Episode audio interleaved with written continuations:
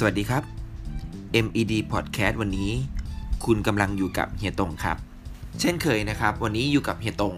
ก็ต้องมีเรื่องของสุขภาพดีๆมาฝากอีกเช่นเคย การที่เราออกกำลังกายนั้น ไม่ได้ช่วยให้ร่างกายของเรานั้นแข็งแรงแต่เพียงเดียว แต่ยังมีส่วนช่วยสร้างและพัฒนาสมองของเราให้แข็งแรงอีกด้วย เพราะจากการวิจัยล่าสุดนะครับ ทางด้านประสาทวิทยาค้นพบว่า สมองของมนุษย์เรา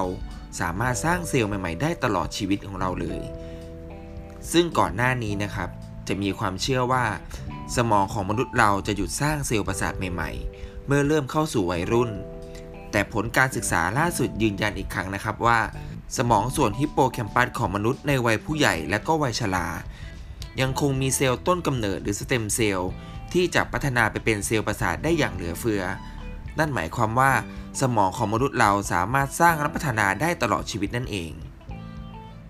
และสมองส่วนสำคัญเลยที่จะช่วยในการพัฒนาได้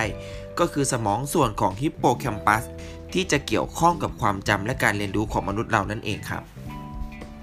และถ้าเราอยากจะสร้างเซลล์สมองใหม่ๆ เราก็ต้องกระตุ้นให้สมองส่วนของฮิปโปแคมปัสนั้น แข็งแรงขึ้น วิธีการง่ายที่สุดเลยนั่นก็คือการออกกำลังกายนั่นเอง 1. ก็คือ การออกกำลังกายมีผลต่อสมองทันทีตั้งแต่ครั้งแรก จะเป็นการเพิ่มสารสื่อนำประสาทได้ทันที เพิ่มการสร้างสมาธิได้ เพิ่มปฏิกิริยาตอบสนอง เพิ่มไหวพริบ แม้ว่าจะเพิ่มแค่ในระยะสั้น แต่ถ้าเราต้องการให้ความสามารถเหล่านี้เพิ่มขึ้นในระยะยาว เราก็ต้องออกกำลังกายเพิ่มมากขึ้นนั่นเองครับ 2. ก็คือนอกจากเวลาเราออกกำลังกายจะเพิ่มสมาธิแล้ว การที่เรายิ่งออกกำลังกาย จะเป็นตัวช่วยผลิตเซลล์สมองใหม่ๆในส่วนของฮิปโปแคมปัส นั่นเท่ากับว่าเป็นการช่วยเพิ่มปริมาตรของสมอง และก็พัฒนาความทรงจำในระยะยาวได้อีกด้วยนั่นเอง นอกจากการออกกำลังกายจะทำให้เราอารมณ์ดีแล้ว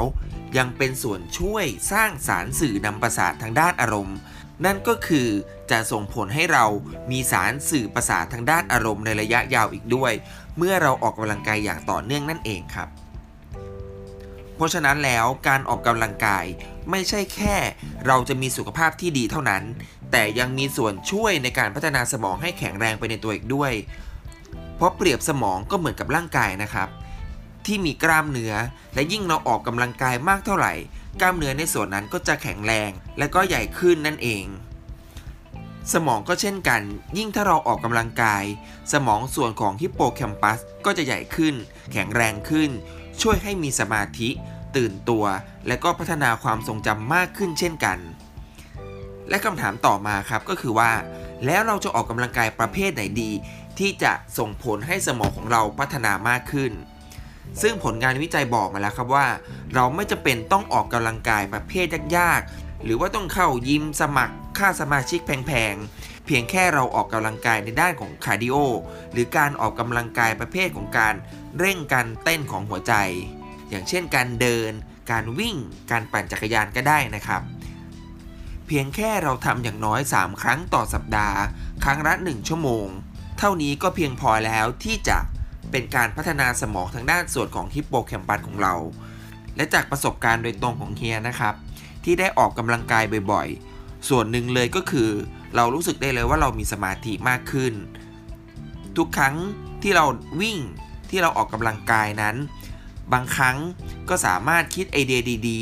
ๆ หรือคิดวิธีการแก้ปัญหาบางอย่าง ที่เราคิดไม่ออกได้ในขณะที่เราวิ่งอยู่นั่นเอง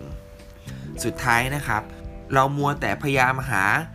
อาหารหายาต่างๆ มาบำรุงให้สมองของเราเนี่ยดีขึ้นแข็งแรงขึ้น แต่สุดท้ายวิธีที่ดีที่สุด ประหยัดที่สุดแล้วก็ง่ายที่สุด นั่นก็คือการออกกำลังกายนั่นเอง และสำหรับใครนะครับ ที่ยังไม่ค่อยได้ออกกำลังกายเฮียก็หวังว่านี่อาจจะเป็นอีกหนึ่งเหตุผลที่ดี เป็นแรงจูงใจดี ๆ ที่ทำให้ทุกคนเริ่มออกกำลังกายนะครับ แล้วเรากลับมาพูดคุยเรื่องราวของสุขภาพดีๆ ได้ใหม่ในครั้งหน้า กับเฮียตรงใน MED Podcast ได้ วันนี้ สวัสดีครับ